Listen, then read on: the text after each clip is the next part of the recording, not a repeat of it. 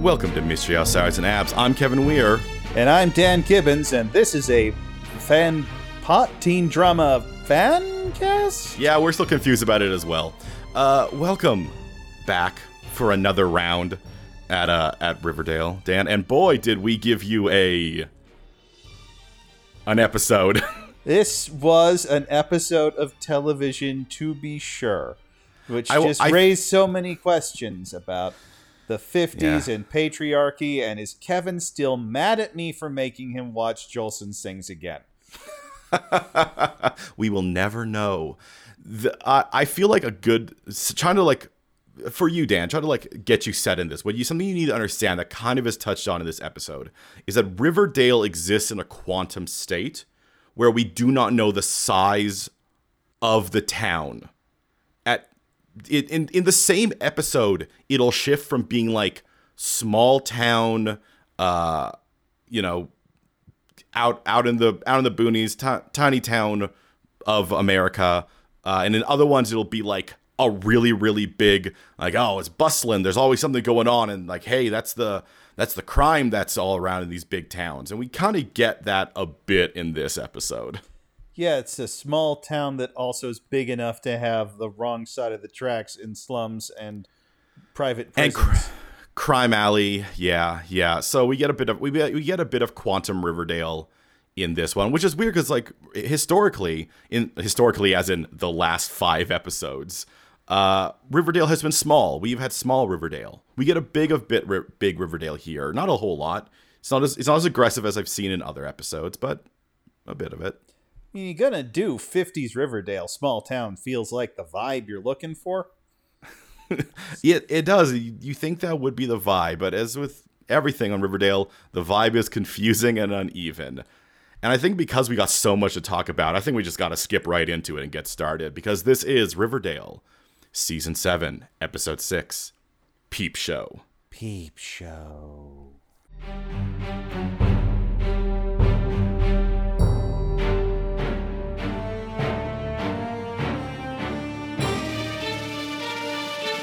We begin with a Jughead voiceover, which we're getting more of in the 50s. Uh, and it turns out it's not the seduction of the innocent in this world, it is the slaughter of the innocent. Ooh. Just just filing off them serial numbers on well-known, well-documented right-wing scare campaigns. Yep. So if you're going to wonder if, oh man, they were then the satanic panic, they should have called it the demonic scariness. Nailed it.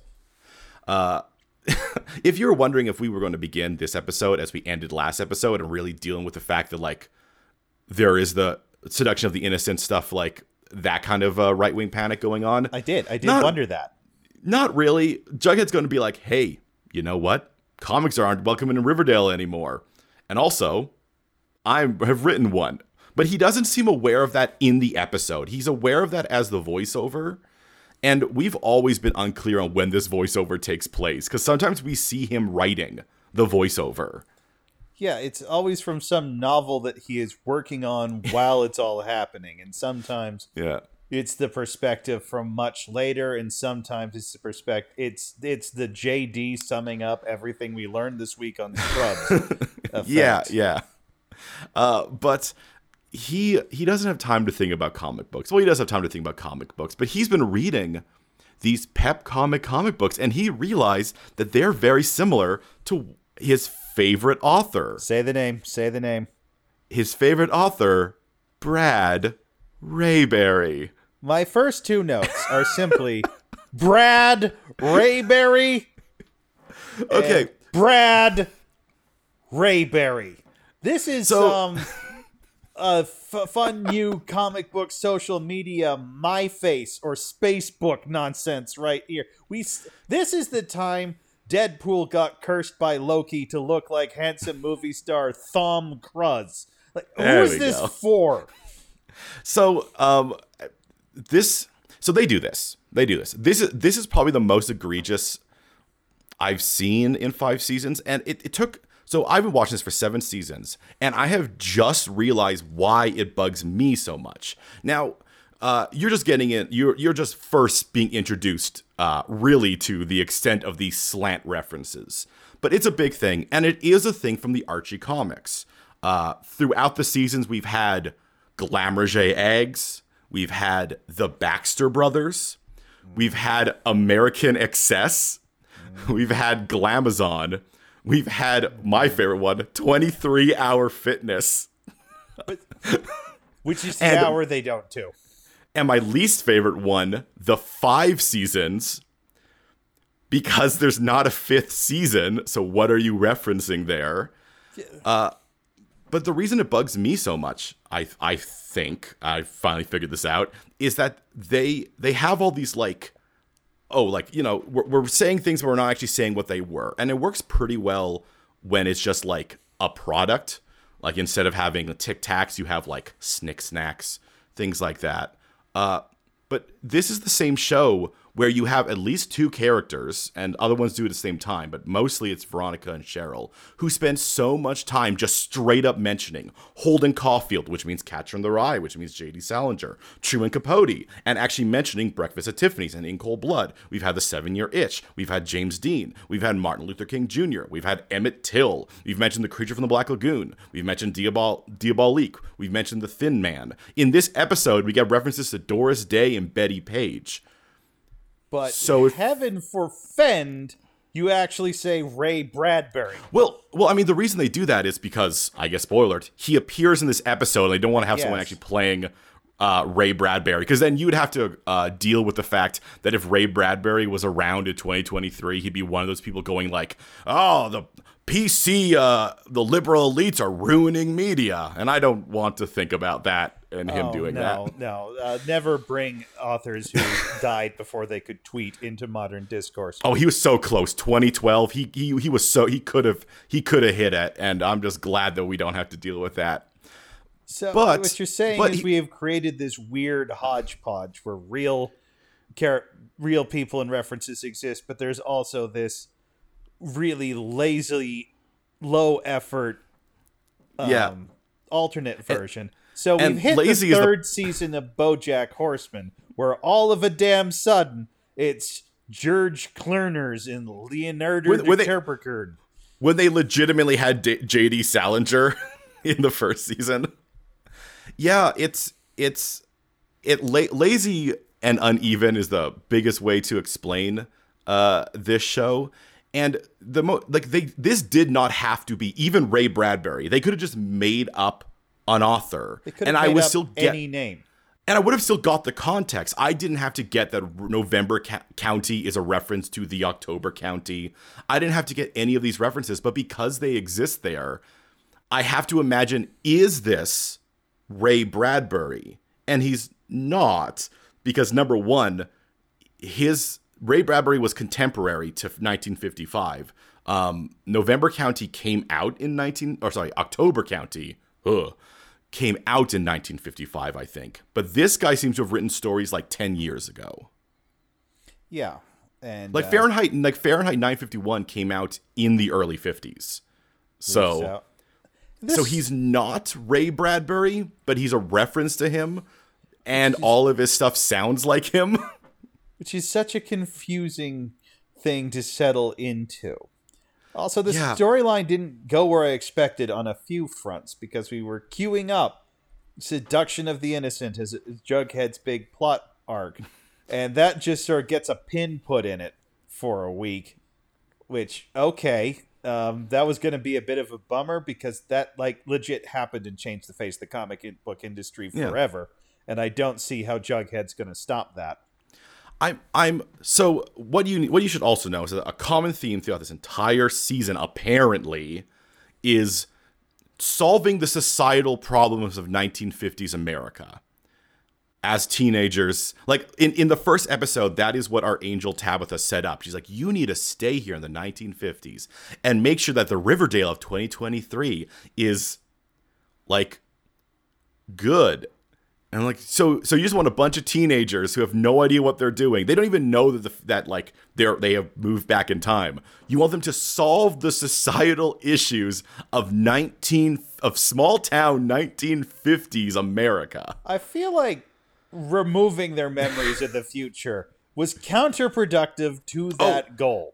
And she specifically removed Jughead still remembered. She specifically removed it. So like, you have to make Riverdale be better anyway. You're not gonna remember any of this. Do I believe that through sheer force of will, Cheryl Blossom could burn down 50s patriarchy from the inside? Sure, I mm. do. Mm, maybe Probably, yeah. Maybe if she had a goal in mind, it would help with that. I'm just not sure I see Jughead saving horror comics and preventing us from living through Morbius the Living Vampire. Now, what I like about this is that so he takes this, he takes this like thing that he got, this idea that's like, oh, they're stealing stories from Brad Rayberry. I'm gonna say that wrong at some point. So he like goes to uh he goes to Mr. Fieldstone at Pep Comics, and this I almost thought was a reference to the very thing that Riverdale does, but it's not. Uh, when when the uh, uh, Mr. Fieldstone's like, no, no, no, no, no, no, no, no. His story is November County. Ours is November Country. And you do not know how much I wanted him to say, ours is October County. like, Yeah. that would be amazing. That would have been a funny twist on it. So yeah, Which, that's, but that's essentially what I didn't expect. Is that I was queued up for Jughead to be fighting to protect the the reputation of the comic book industry. Instead, he just swings hard into wow, comic book industry has never been great at respecting copyright. Well, no, no, no. It's they're they're totally different. See, theirs goes do do do do do do do. Mine goes do do do do do do do do. Totally different. Very different.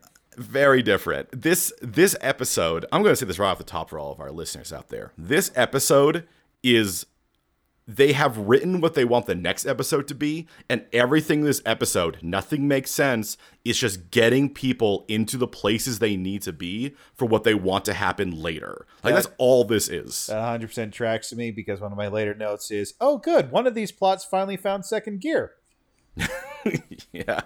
Uh, so uh, Fieldstone is like once uh once Jughead brings up the p word, uh, Fieldstone's like, no, no, no, we don't do that. I I actually tried to get hold of uh of him, but like he didn't respond, so I figured that he was just dead. This is when I was first cued on, like, oh no, this is not this is not Ray Bradbury because this book was published way before Ray Bradbury was like doing his stuff. So okay, different person. Nope. He's very much alive and happens to live within an easy commute of Jughead.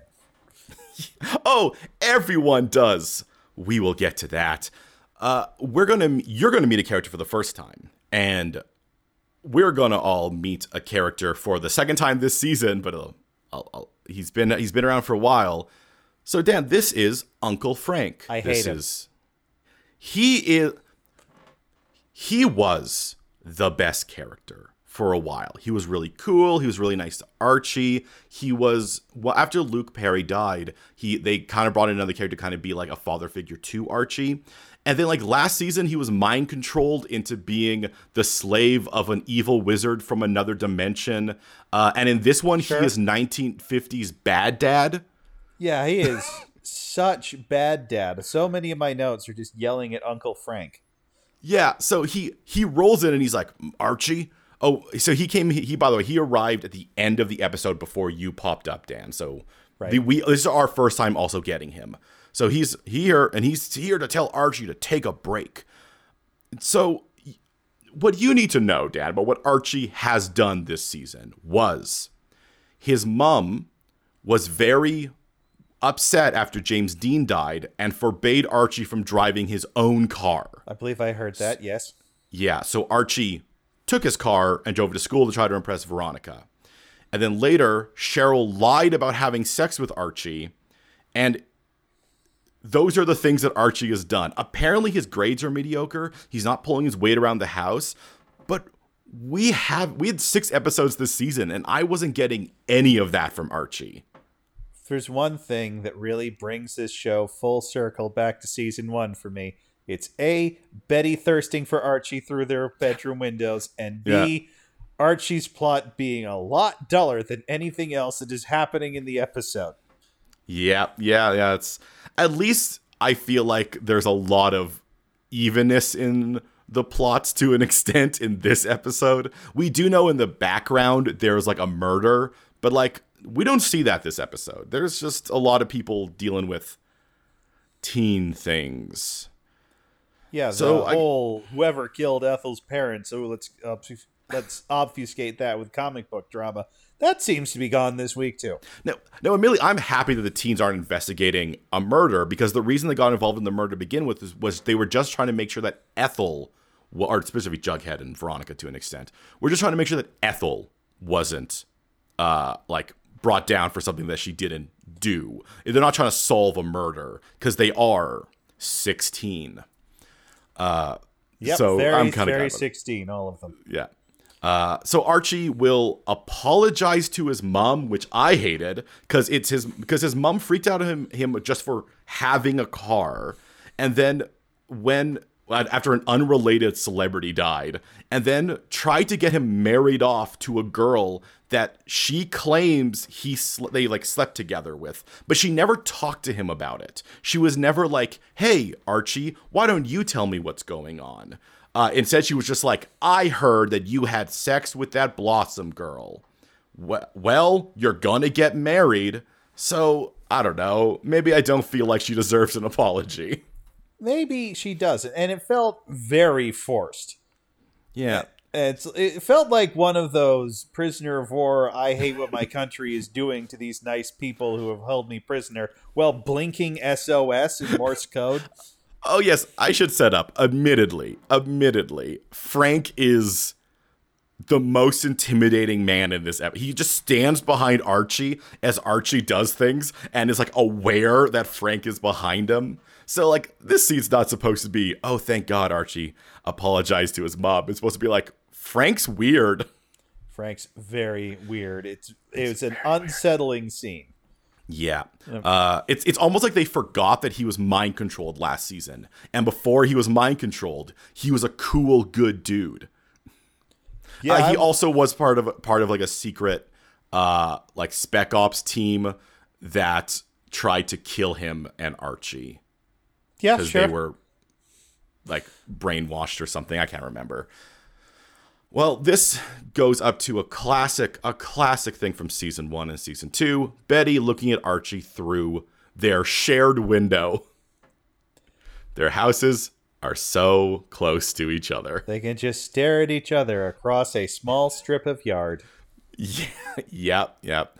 Uh, To which And this is Veronica gonna- says, "Hot diggity daffodil, when am I coming over?" Yeah, yeah, we'll get there once Veronica gets aware of the situation. But first, Betty has to approach Veronica because she she wants to know what sex is like. So you don't know this. This is egregious to me because she her entire thing this season has been she found the sex book. She found the Kinsey sex book, except for it's written by Kingsley. Uh, Naturally, of course. Yeah, she found it. So she like she knows all this stuff. But now she's going up to Veronica being like, "Hey Veronica, why don't you tell me what sex is like?" But twist, Veronica doesn't know either. Yeah, I love this. I love this. So I I've had this thing this entire season where I'm like, Veronica needs to be a liar. Like she comes in being like, I'm the coolest person in uh uh in Hollywood. Uh we find out find out early on that she actually was she was kicked she was kicked out here because she was hanging out with James Dean. Uh, and not because she was researching a role, which is what she said. So I want her constantly to be proven that she aggrandizes herself and needs to like learn how to be comfortable. So I do like that we learn that she's like actually didn't really haven't do, haven't gone all the way yet. So uh but I can tell you why I feel sexy though. Yeah. So she's gonna she's gonna she's all that Betty. Going to help her find her inner womanhood with secret Mm-hmm. lingerie. Secret lingerie. This it just reminded me of the New Girl episode where that uh politician Faye reveals that she doesn't wear underwear. And I'm like, okay, all right. It reminded me of the newspaper comic Nine Chickweed Lane, in which the mother reveals she is always wearing a leopard print bodysuit under her professorial clothes to feel more powerful. This was, of course, powerful. Back before Nine Chickweed Lane devolved into ongoing evidence that the author is no longer capable of managing his own life and finances. If I were trying to get power of attorney, Oh. I would just show them a month's worth of strips and say he's no longer mentally capable, Your Honor. Oh, he Dilberted. I got it. Except instead of becoming weird and racist, he just became weird and really horny and is incapable of remembering the plot. Which brings us back to Riverdale. Yeah. So uh, sh- after this, after Veronica's just going to like wear lingerie with Betty, which I'm like, this episode, this show's usually pretty good with. In general, there are bad moments, but in general, pretty good with its like representation. Um, and I don't want to like, like I don't want to make a claim as like two dudes um, on whether or not this is like cool representation. It feels weird though. it Feels, a little weird. What this is what I mean by like they wanted to get to an end point, so they had to figure out how to get there, and this is what they figured out. Yeah. But but with the plot continuing on, Cheryl returns this sapphic romance she was given. Uh, Tony gave her that sapphic romance. She returns it to Tony, and you what you need to know, Dan, Dan, is that Tony has been psychologically torturing Cheryl. I don't hate it. The show doesn't see it that way, but that's definitely what's happening. So Cheryl's like, I don't know. I mean, I guess the book was pretty cool with like the two girls, but uh uh I gotta go. You'll never be a cheerleader. But uh, Tony's got some other thoughts on her being a cheerleader. Some Yeah. hips don't lie thoughts that are going to get Cheryl back onto her side. Which- she she was uh she did lead the cheerleading team for a while in the future, which was the past. And maybe was on it when she I know she wasn't on it when she was in high school. Maybe she was at one point. Anyway, uh they they were together. Yeah, I remember. I think I remember Tony and Cheryl hooking up towards the end of season two, and I- I- this just gave us a chance for Cheryl being a borderline personality boss bitch for good, which is some of my favorite Riverdale. Yeah, yeah, it's it's good. It's this we historically have not liked Cheryl, uh, especially to Tony. Feel like she was very manipulative, manipulative to Tony. Um, but they've switched positions, so now we're kind of Team Cheryl. Uh, do you know who we're not team though? Team Principal Featherhead, because now Archie has to apologize to the principal. Yeah, just Why? Go in and promise to get his grades up. Well, the again, principal. Does he care? Does the principal care? what I mean, I, was the principal been asking? Yeah, like, I, what's is Archie in trouble with his grades getting at? Like, what's going on here? Was he on academic probation? Were they threatening to hold him back? Shouldn't this be a conversation with his teachers about extra credit work he could be doing? Well, no, the reason the scene has to happen is because you have to put Frank and the principal in the same room so Frank can talk to the principal. Like this, they had this because the principal's like, uh, this turtle man is like, hey, I want to talk to that uh, that handsome man with a mustache. Get over here. You seem like you're someone who knows how to how to coach basketball with that mustache. Yeah. 50s, I buy it. So, as we've alluded to, it's obviously clear. Tony um, joins the Vixens. Essentially, she like arrives to, I guess, their tryouts. Uh, and what I enjoy is that Tony has a theme song. That is always fun. Yeah, yeah. Character arriving with their own theme music. And then when she dances, she has the theme song plays. All right, um, Dan, I need to tell you something very important about one of the characters in this scene. You're introduced to someone called Evelyn. Ah, yes, Evelyn. Yeah. You prob if you dropped out in season 2, you wouldn't have gotten her in your show. Um Evelyn is called Evelyn Evernever. She is a full-grown woman. She is a full-grown woman who lured teens into a cult. She went to high school, pretended to be a teenager to lure teens into her husband's cult. Why did Tabitha pull her back in time? She Yeah, wasn't even I feel like you could have left that one. She she was I don't even think she was in Riverdale anymore. She might have been in the prison, which might have been in Riverdale. It's impossible to tell. But she's not a teenager. She was pretending to be a teenager. She is a full-grown 30-year-old woman. Did the show forget? Tabitha pulled so many people back into time and created them realistic, believable backstories in this community. It's like wha- you were But like really drilling a lot of effort into this. I feel like letting them remember the future was on the table. Tabitha, she, what once again Jughead did, and then she pulled it away because it was a mistake. She missed that one. She she returned she returned all of these people into their teen bodies, but Evelyn wasn't a teenager when they were teens. She just turned her into a teenager, which what she but when she would I mean I guess it's within her power. My question is not not how she did it. My question is why she did it. I would like to see Tabitha's time correction credentials. This is coming from a fan of Legends of Tomorrow who famously had the catchphrase, Sometimes we screw up history for the better. Yeah, I mean, she only found out she was an uh, the guardian angel of Riverdale like a couple weeks before the whole asteroid thing. So, you know, she's figuring it out. She's learning on the job. She's doing her best. Yep. Yep, yep. Uh, all right. So, yeah, Tony dances so sexily that it makes Cheryl uh, have her join the team, and everyone's pretty thrilled except for Evelyn. Evelyn is a Ginnet. Yeah. Uh, this this heads us to dinner, and we learn what Frank was talking about with the principal, which is that they want him to coach the basketball team. Now, here's the problem, though Archie doesn't want to play basketball. Archie has trauma because he lost his dad. Because Yeah, it's that- true what you told me. Archie's not allowed to have a storyline that isn't about how Luke Perry died. Yeah.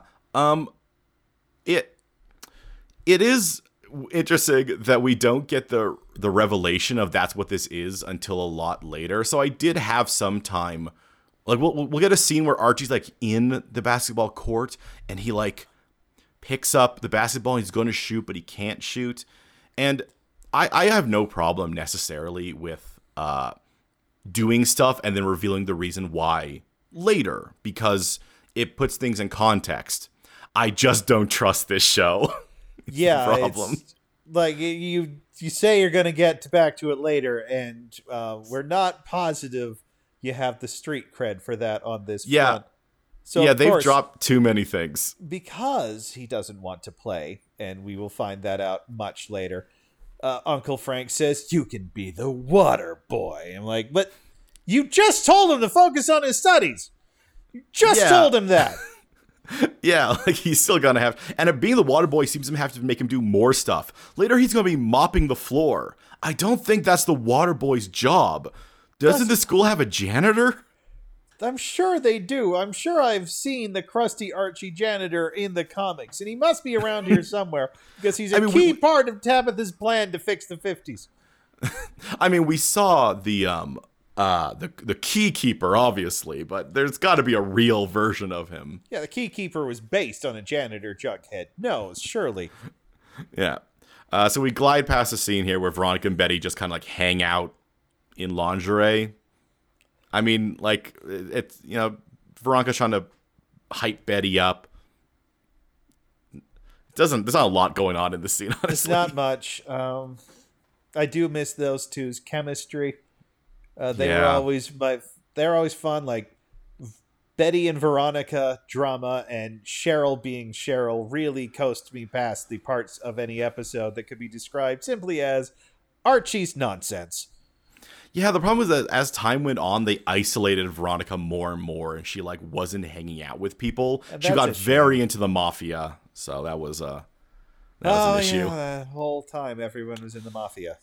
Yeah. So, but what this does move into is Jughead actually goes to visit.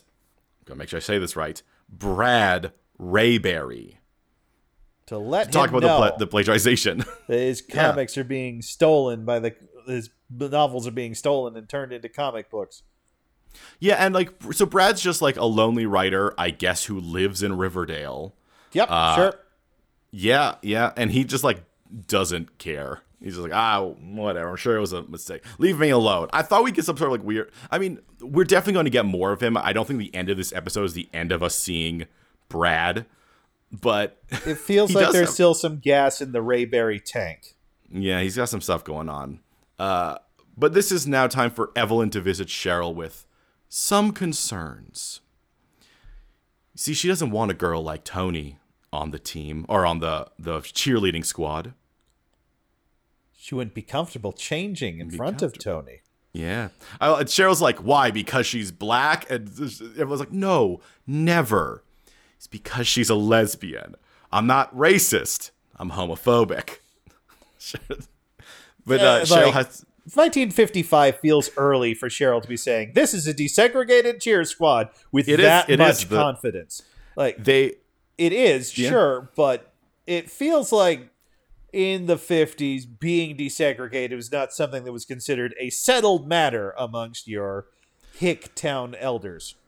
Yeah. So the thing that this show does, and it does in this scene, so I'll just go that route. Because like Cheryl's goes like, no, uh, of course she's not. She's not a lesbian. I, I don't. I would not tolerate a lesbian on this team. And this is honestly a quite big step because this is one of the first times that I can honestly remember they've let a character even appear bigoted. Now, I think she's clearly lying. She's lying. She knows what Toni's into. She she's trying to like knows. yeah, she's trying to cover for her, but she still, but she didn't go like, like you know, she wa- wasn't trying to like you know be like, oh, it's fine or whatever to like like wave her off, um, because they are completely unwilling to even in the 1950s have their characters be like unintentionally or passively uh bigoted in any way like there like there was like the first episode was all about Emmett Till.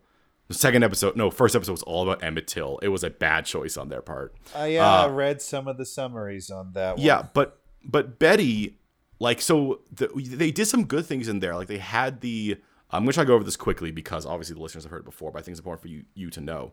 Um, uh, they had like the principal be like, "Oh well, we don't need to run a story on that. Like everyone already knows what it is. It's just going to upset people," which is like a good like passive, like form of racism. Yeah. Um, and even Betty is instantly like, like, no, she's like, like that's wrong. I'm like, wouldn't it be stronger if Betty was like, well, maybe they're right, and there's it isn't a problem here in Riverdale, and then you could have her like learn that that is a problem everywhere, a like it can even sympathetic happen. character walks us through the process of unpacking this incident. But it, instead, she agrees with Toni that they should do something about this. And then she gets like letters. Like Toni gives her like a, the notes that um Emmett Till's mother made, and then she comes back being like, "Now I agree more." I'm like, well, that's not exciting.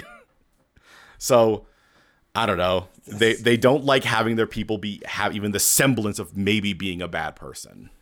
even though they are now mind wiped Yeah. baby boomers. 19 yeah, yeah, people from the 1950s. Like they can't even be reasonably uh like it's not that I want to see racism in a show, but like they, they for a show that's so much about these cultural issues to just ignore that and just not deal with that fact of things.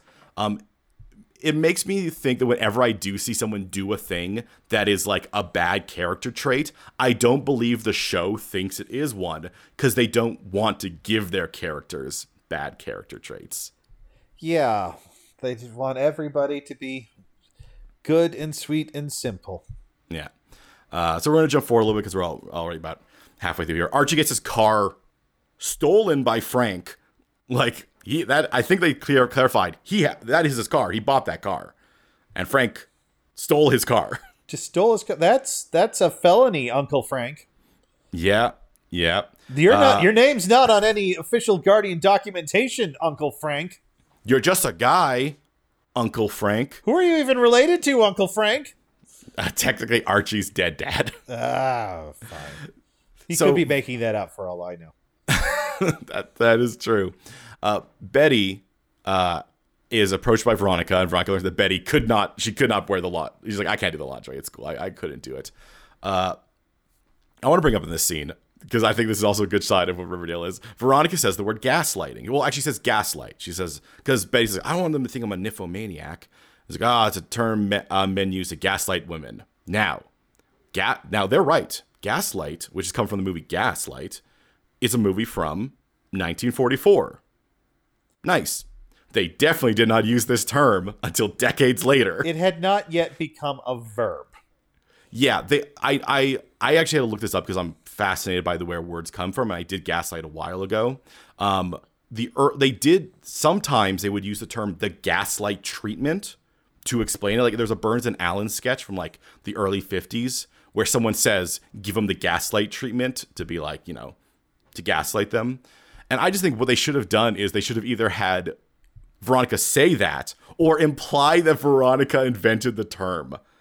That I'd be on board with. Veronica, Veronica is inventing the term gaslighting. I, I would love this would be a perfect time for it as well because a lot of people don't know where that word comes from. So Veronica's like, um, oh, get to gaslight us, and Betty's like gaslight, and she's like, yeah, you know, like the movie With from Ingrid a decade Bergman. ago.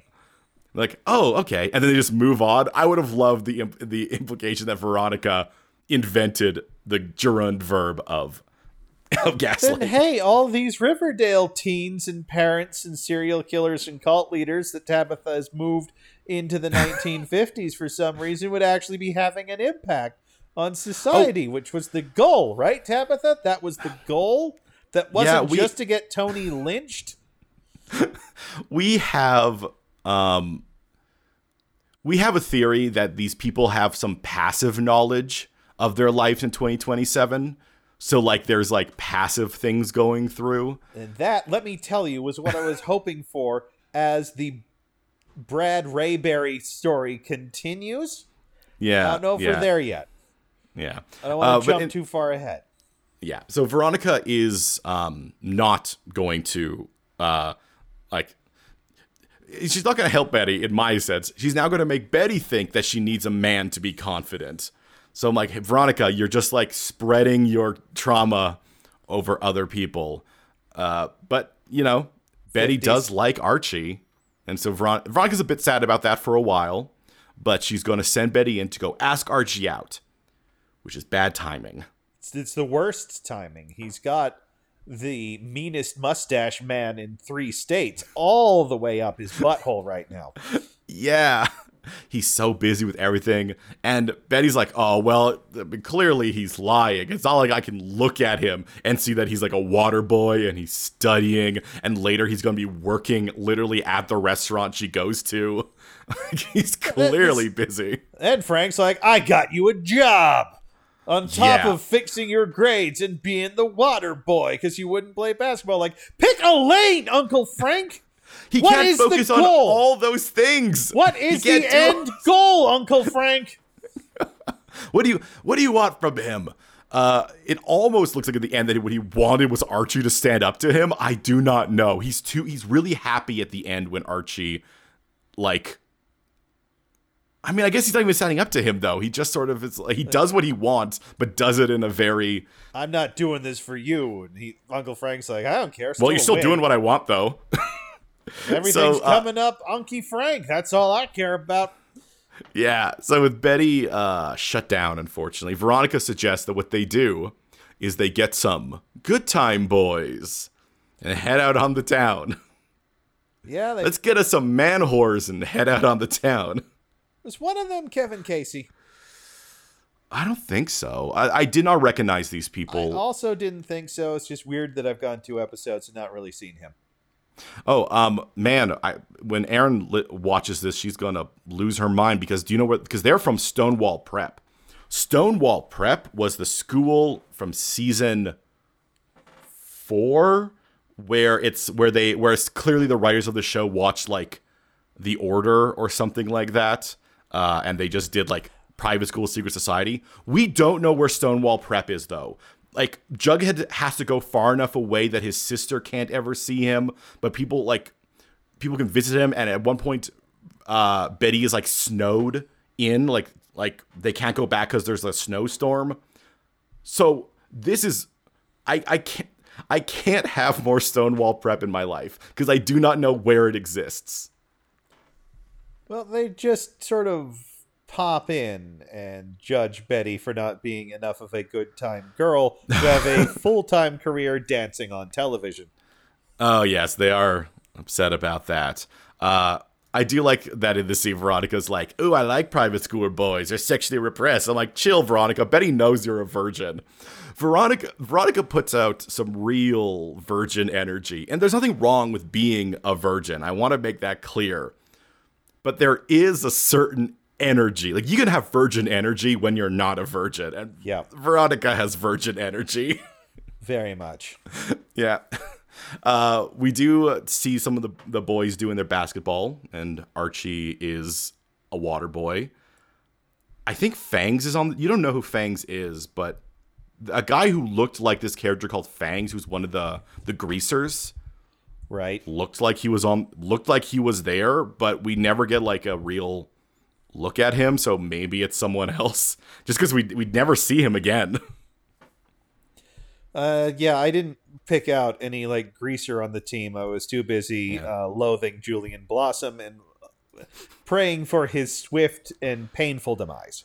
Yeah, yeah. Unfortunately, uh, not not in this basketball world. That was uh, that was in the Dilton basketball world. Yep. But but this brings us into uh, Evelyn, who heads into check Toni's locker to, I guess, find lesbian stuff. Find some girl on girl erotica. And she does. I don't know what's weirder, the fact that she went to her locker hoping to find evidence of of being a lesbian, and or the fact that she does find. Oh, she finds a sapphic book. You don't have to be gay to read a, a sapphic book. You don't you can just enjoy the romance. Yeah. Uh, but this is uh, uh, this is to cue Toni that Cheryl Cheryl said that you weren't uh, a lesbian, but you have this book, and I guess that makes Toni angry. Yeah, she's not on board with being closeted as a black woman in the 1950s. Yeah, we'll we'll get to that. Um, let's check out this whole Jughead situation though, because he heads to the com- he heads to the comics. He's got, he's got his comic, and good for him. His name is on is on the cover, which is Yep. funny because I'm pretty sure that wasn't the deal. was it his thing that his name was gonna be inside the cover? Yeah, a byline inside the book, not like right on the front of the cover, but we need it there for uh, Principal Featherhead to go. Ooh, Yeah, yeah. the they need call to is it. coming from inside the school. Why didn't they edit that line out of last episode? It it feels like sometimes they shoot in sequence and then they're like, "Oh, well, we can't go back. We've already done that." Yeah, we're we're here now. We got to stick with this. Or maybe it was just to like chill Jughead out about the plagiarism. Like, "Oh, he he claimed I was plagiarizing. Hey, you got to be on the cover, boy. Boy, broy. I said bro, bro and boy." Sometimes this happens. You ain't you not sure which word you're gonna hit, and you try to do both. Or maybe I was trying to say Brad cuz here comes Brad. And yeah, Brad Rayberry agrees to look at Jughead's short stories. He's like, you should write a short story about how your dad was accused Oh, of a crime he didn't have, he didn't commit, and he had to flee town because Skeet Ulrich gets getting scream money again, and he's uh, doesn't have the same availability. Yeah, that was actually, that's actually a bit later. This is the scene where Brad comes in and he's like, "You copied me. You copied my story eight times," and they very quickly come to an agreement. Like Jughead's like, "Hey, um, why don't you just pay him?" So yeah, not so they're going to pay him for the stories, and they're going to pay him to adapt more of his stories. He gets like two dollars a story, which is twenty five dollars in today's money. Yeah, I feel really like that's low. I well, it, it feels like that would be low for Ray Bradbury, but maybe that's the perfect amount for Brad Rayberry. I don't know. Um, now Jughead is going to Jughead is like I agree, like maybe like you know I'll adapt your stories. Well, actually, Brad is one who offers it, and then yes, and then he's also going to guess like read uh, Jughead's short story because we finally learn why Jughead lives alone in a train car it he the, uh, Jughead just says I live alone in a train car with a dog, and nobody wants to figure out why that's happening. Veronica, who starts dating him and then like re who like makes his train car look nice, never asks, "Hey, by the way, why do you live in a train car?" No one With seems dog. curious. Um, I, I, until until Brad and we learned that what happens is Jughead's dad was the prime suspect in a robbery a few years ago, and he split town to Toledo. Cool. Okay. All right. That explains uh, that, I guess. And he's like, write a short story, and I will. Will you read it?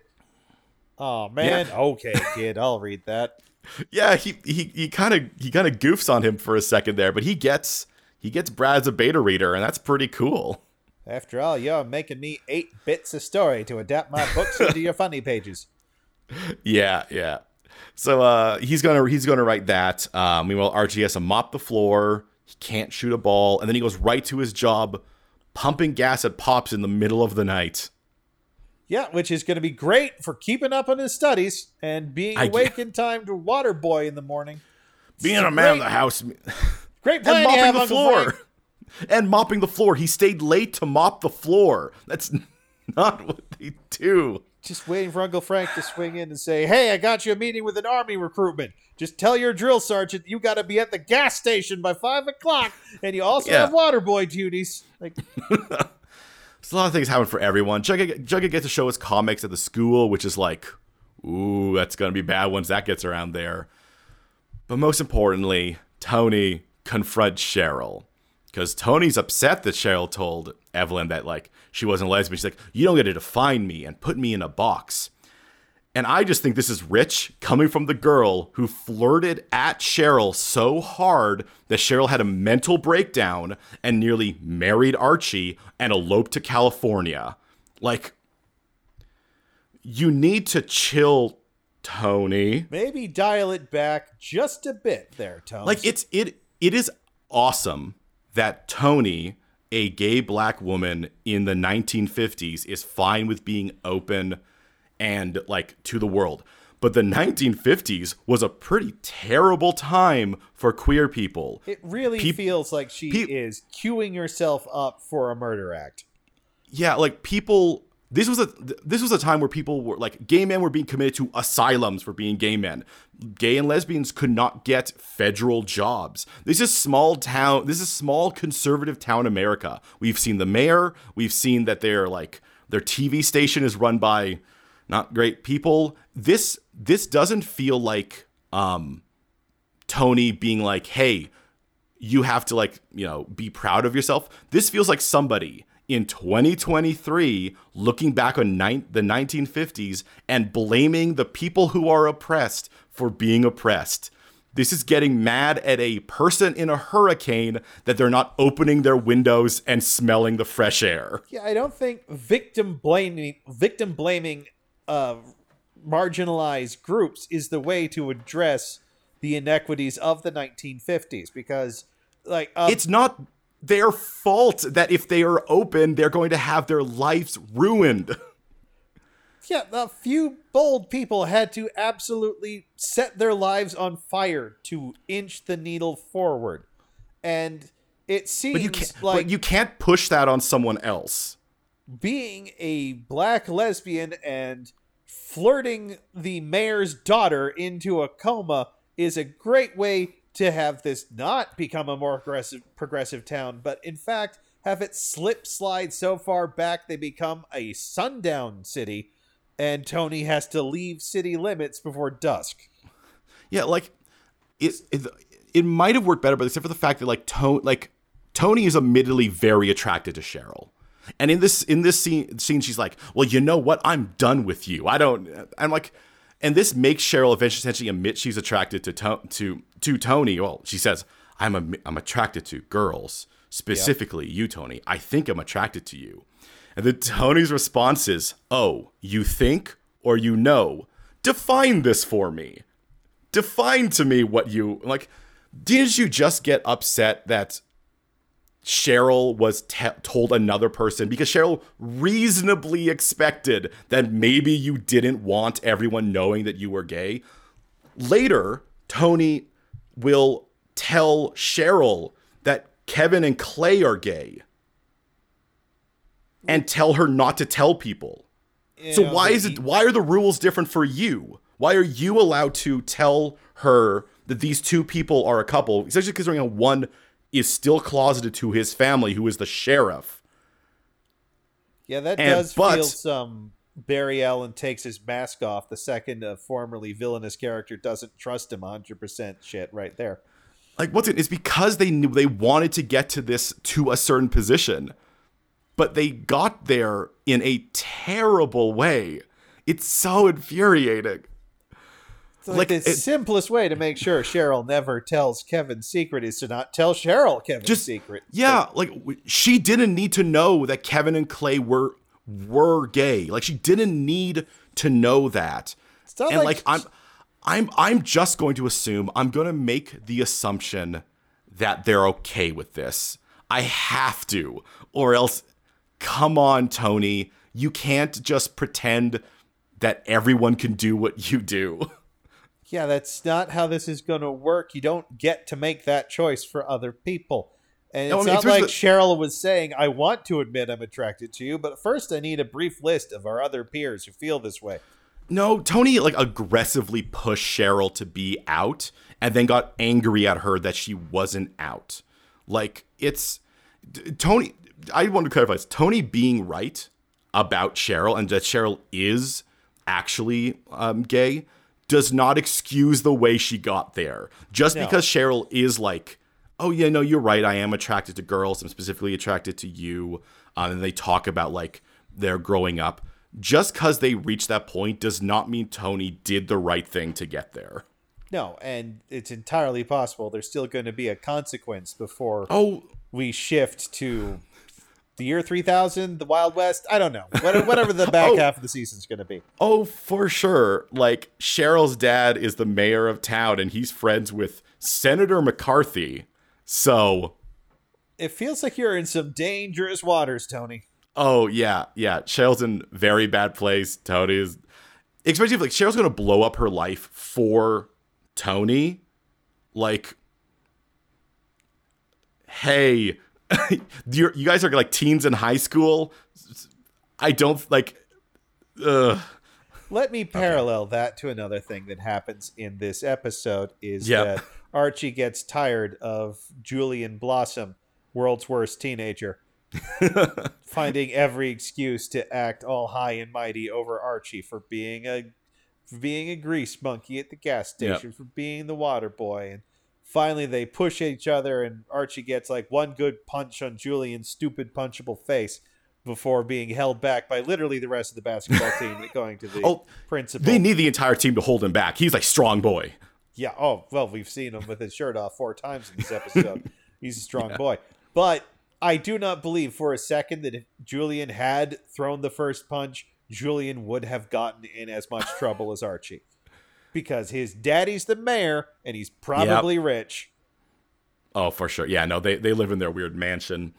Uh, t- And even if it weren't the 1955, which it is 1955, the rich son of the mayor is going to get in less trouble than Archie.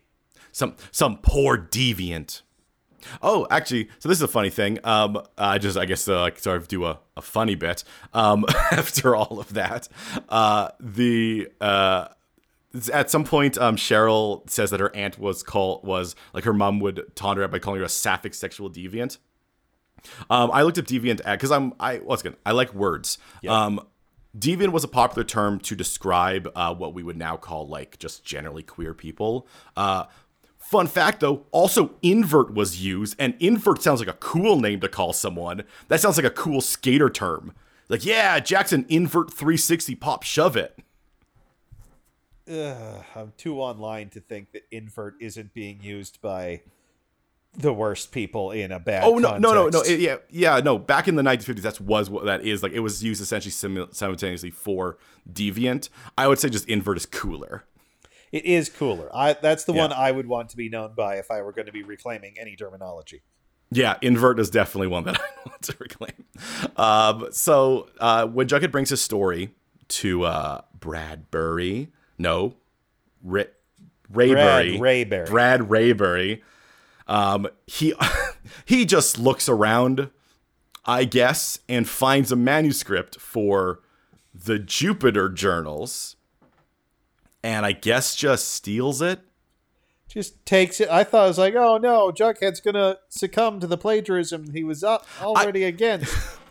This wouldn't be the first time as well. Last season, he also flirted with plagiarism and then immediately dropped out of it. Like, just commit to him doing something bad Which would have been and make good. it interesting and dramatic. What I of course was hoping for is for Barry Ray Barry collection of the various things.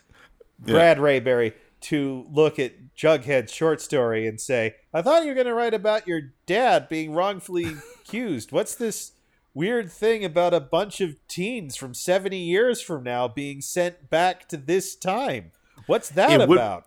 It would be cool if he wrote a science fiction story about the future. I have really bad news for you, Dan. That is the plot from last season.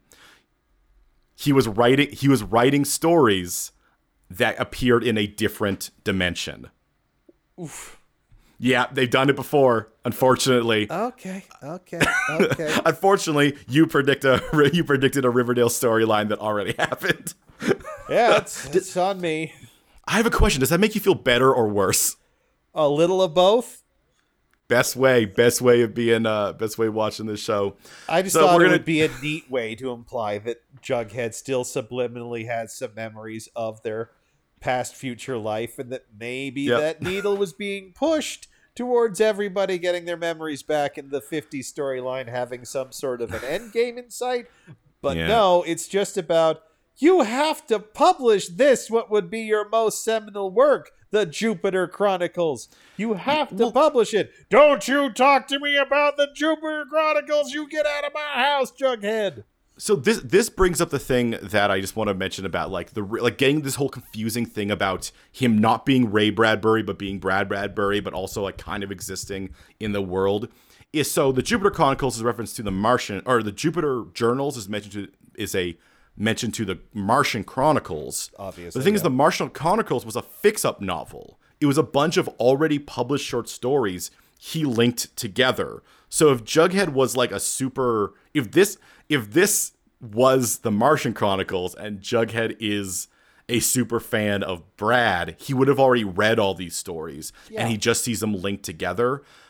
Clearly it's not the Martian Chronicles, but because they keep doing this linking thing, I I someone who gets the references can't look past them. Like the reference knowing what the reference is actively damages watching the show. It's it is it can be very throwing. Yes. Yeah. Uh, so like I'll, we're we're gonna jump ahead because we're, we're kind of running out of time, but like a lot of things happen here. Um, Archie gets a, a pep talk from Pops. That's so on the nose, where he's just like, "Hey, your dad is cool. Your dad played basketball. He was a true hero. Your dad." Your dad, my dad, your dad was great. Yeah, yeah, yeah, yeah, Thanks, yeah. Po- His, thanks, Pops. his dad was the best character for two whole seasons. We get it. We get it. Uh, so Veron, so uh, this like moves up, and Veronica like checks in with Betty, but like, hey, did the date like work? And she's like, no, no, it didn't work. I guess I'll just have to watch him through the window. And Veronica's like, hang on, hold, hold up a second. That's an option. you can see him. Okay, have you ever seen Porky's or Meatballs? Have you seen a sex comedy? We're gonna do a sex comedy, Betty. That's what we're You gonna do. We're gonna do Yeah. Rear Window, but sexy like. Yeah. Oh yeah. Why? My, why make reference to Rear Window? There's so many other things you could. She. I don't know. She likes those kind of movies. We learned with Jughead. I mean, with a little bit of research, I'm sure they could have found another film noir voyeur movie that's closer Sometimes- to what we're talking about. Sometimes I go to Wikipedia pages based on what I think they researched, and I always find their references at the top of the line. Like always, it's always the first two lines of anything. It's like these are what they're known for, and those are what's referenced in the show. Yeah. That's I mean, also they put the I know they also put like the most known things at the top of the article. So, uh. anyway, uh, yeah, as as Dan mentioned, Archie gets in a fight, uh, and finally Molly Ringwald Andrews is a I don't know bursts out of her stupor that she does once per episode where she realizes, oh, I should actually be like a good parent. I should try to mother my child in an effective way. I should Yeah. probably stop letting this mustachioed bully push him to an obvious breaking point. I should let I should not let this estranged bad 1950s dad uh torture my son. Just Uh, because my husband got killed in, I assume, Korea? Korea he he died 5 years ago in Korea. Okay. Very Yeah. early. yes. Um so- I don't want to laugh at that, but He didn't it- even make it to the Charles Winchester period. Yeah.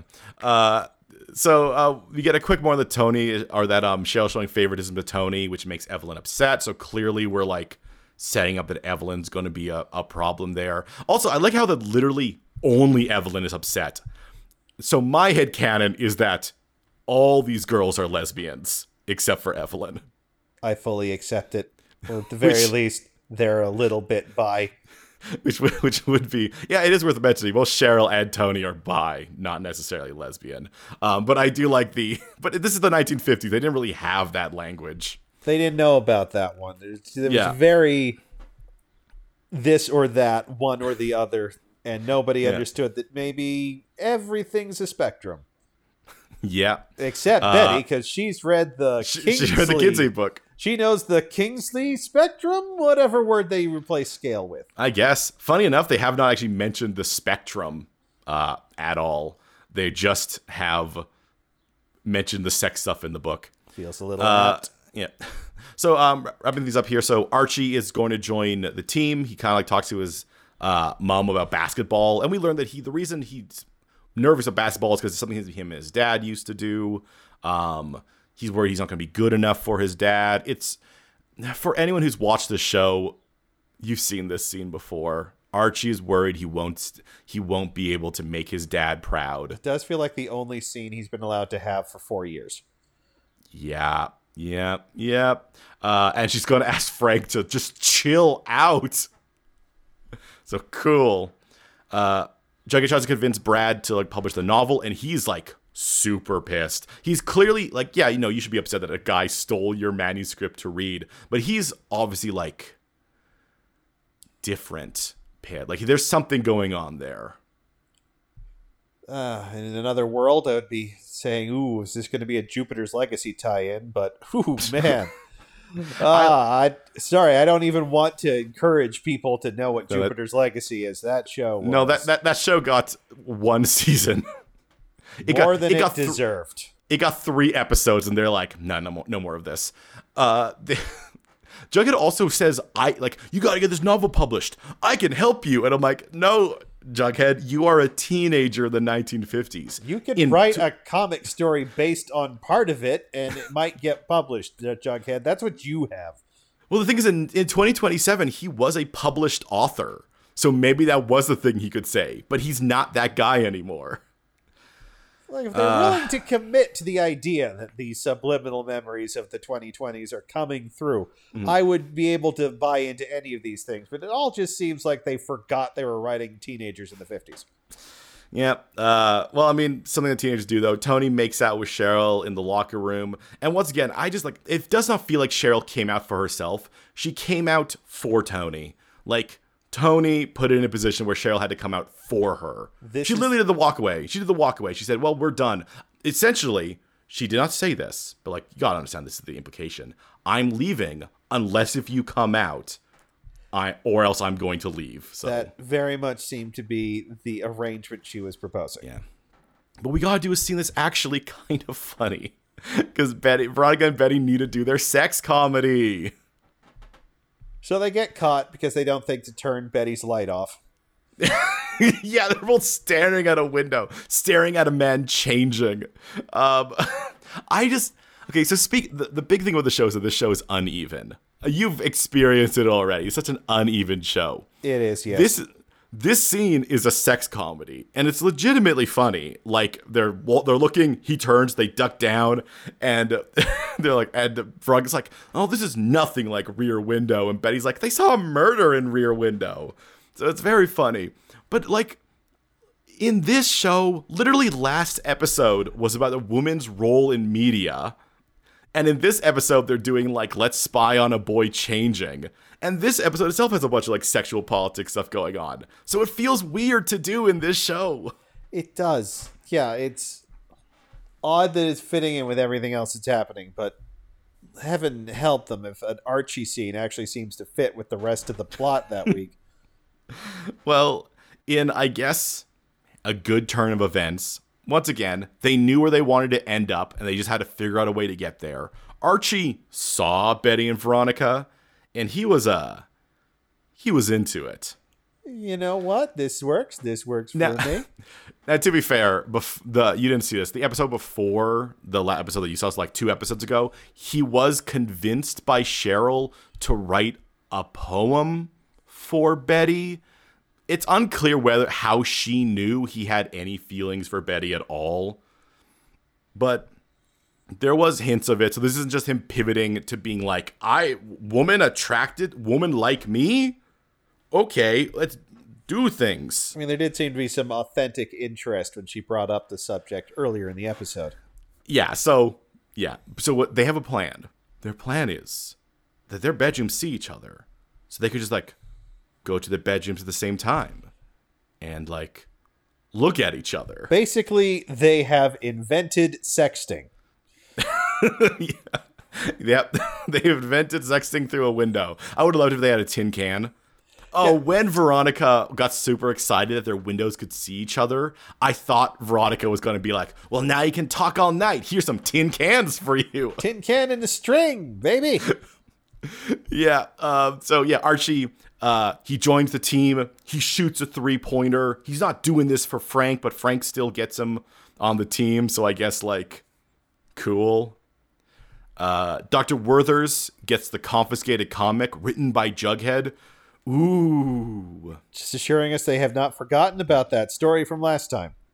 And then in the most obvious setup uh, that they had to work a lot to get here, Betty and Archie looking at each other in the windows. And Betty said Archie to Archie, I'll be wearing something special.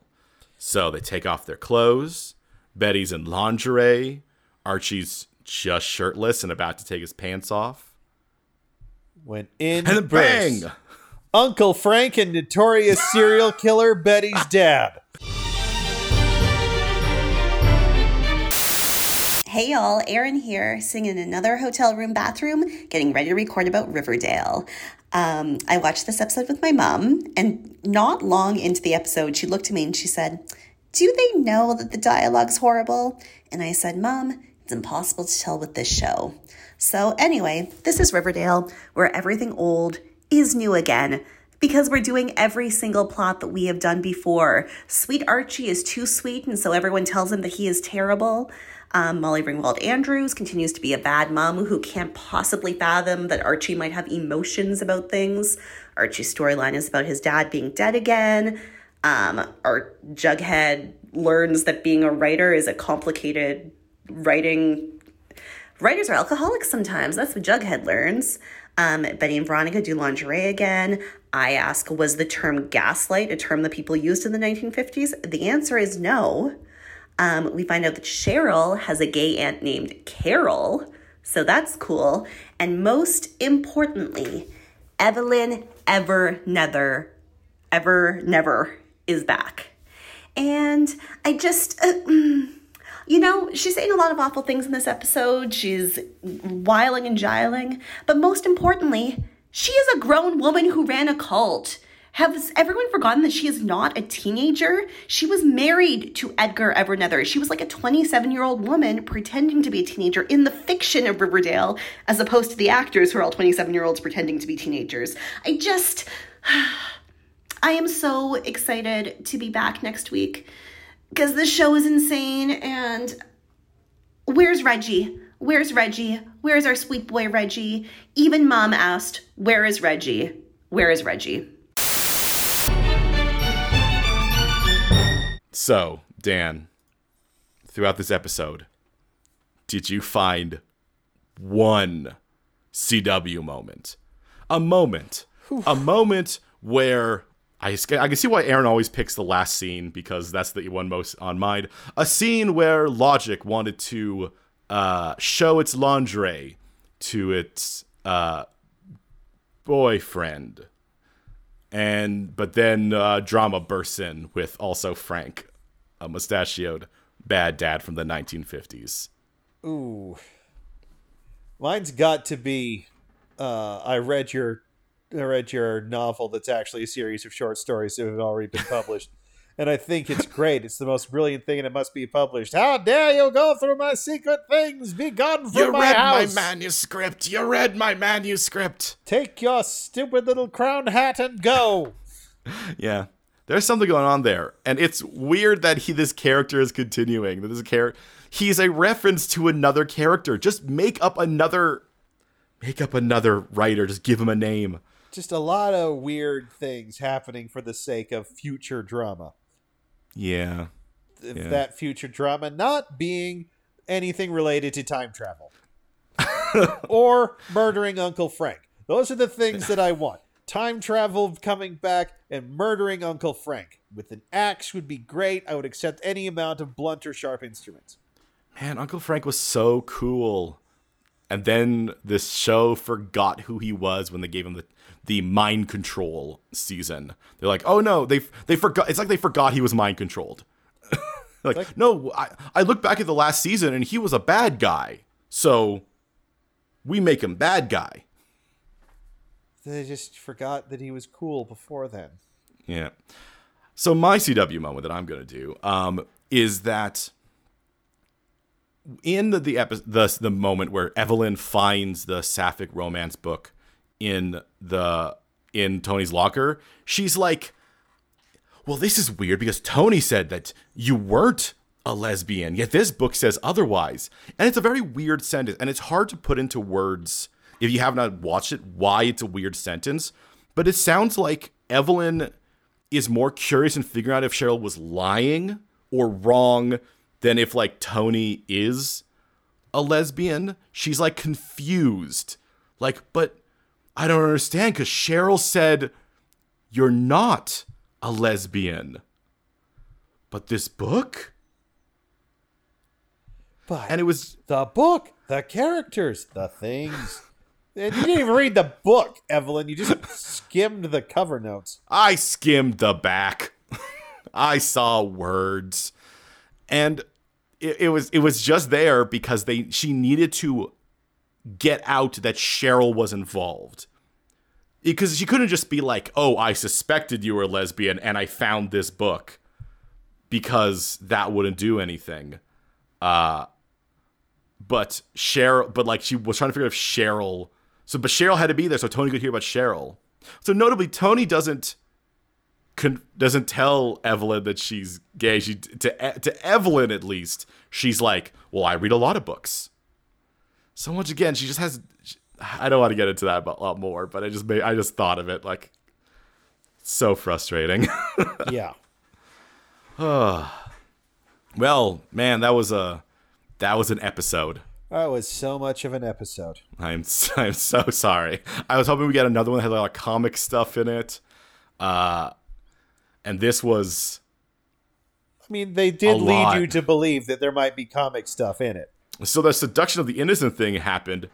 Anyway, here's other things. Here's a whole bunch of other things, including the possibility that Uncle Frank and Betty's dad agreed. Hal Cooper, that's his name. Let's Yeah, just Hal. meet up in the backyard and have some brewskis and stare at each other's children's windows. Gotta make sure those kids aren't doing anything bad. Uh, yeah. So hey, if you like this episode, you should give us a rating, a review on wherever you're listening us to uh, to us at. Oh, sentences. Uh, or you should tell your friends. Actually, and you should tell your friends. You should do both of those things. Do both. Uh, they take do 'em very both. little time. Yes, we're at Podcast MOA on pretty much every social platform you can find us on. And Dan, what about you? Well, uh, if you want to hear me and Erin, who's normally here, and our co-host Claire work our way through the best pictures and box office champions of film history, something I decided to make my personality during quarantine. I suggest you head over and check out Academy versus Audience. That's uh, uh, on all the podcast places, plus Oscar at Oscar versus Audience on Twitter. Because uh, film critics today would have you believe that An American in Paris is a better movie than either Cimarron or Going My Way, and I am not having it. And also, around the time this episode is out and you're listening to it, uh, Recovered, my other podcast, where we talk all things remade and rebooted, just finished an epic saga through every Batman movie, every Superman movie, the movie with both of them, and finally picking apart the strengths and weaknesses of both versions of Justice League and why neither of them are the worst Justice League movie. You don't know what the 90s tried to put us through. Yeah, and uh, you can check out my books. They're all available at kevinweirdbooks.com. And we will see you. Well, I will see you. And Erin should be back by then, unless I guess something terrible happens uh, next week. How will Hal punish Betty? Will Evelyn discover Toni and Cheryl's relationship? Is examining 1950s sexuality via a group of time displaced Gen Zers muddying the waters of your message a little? You gotta work on shorter questions, Dan. Uh, for answers to all this and more, join us next week on Mystery Outsiders and Abs. A teen drama fan cast?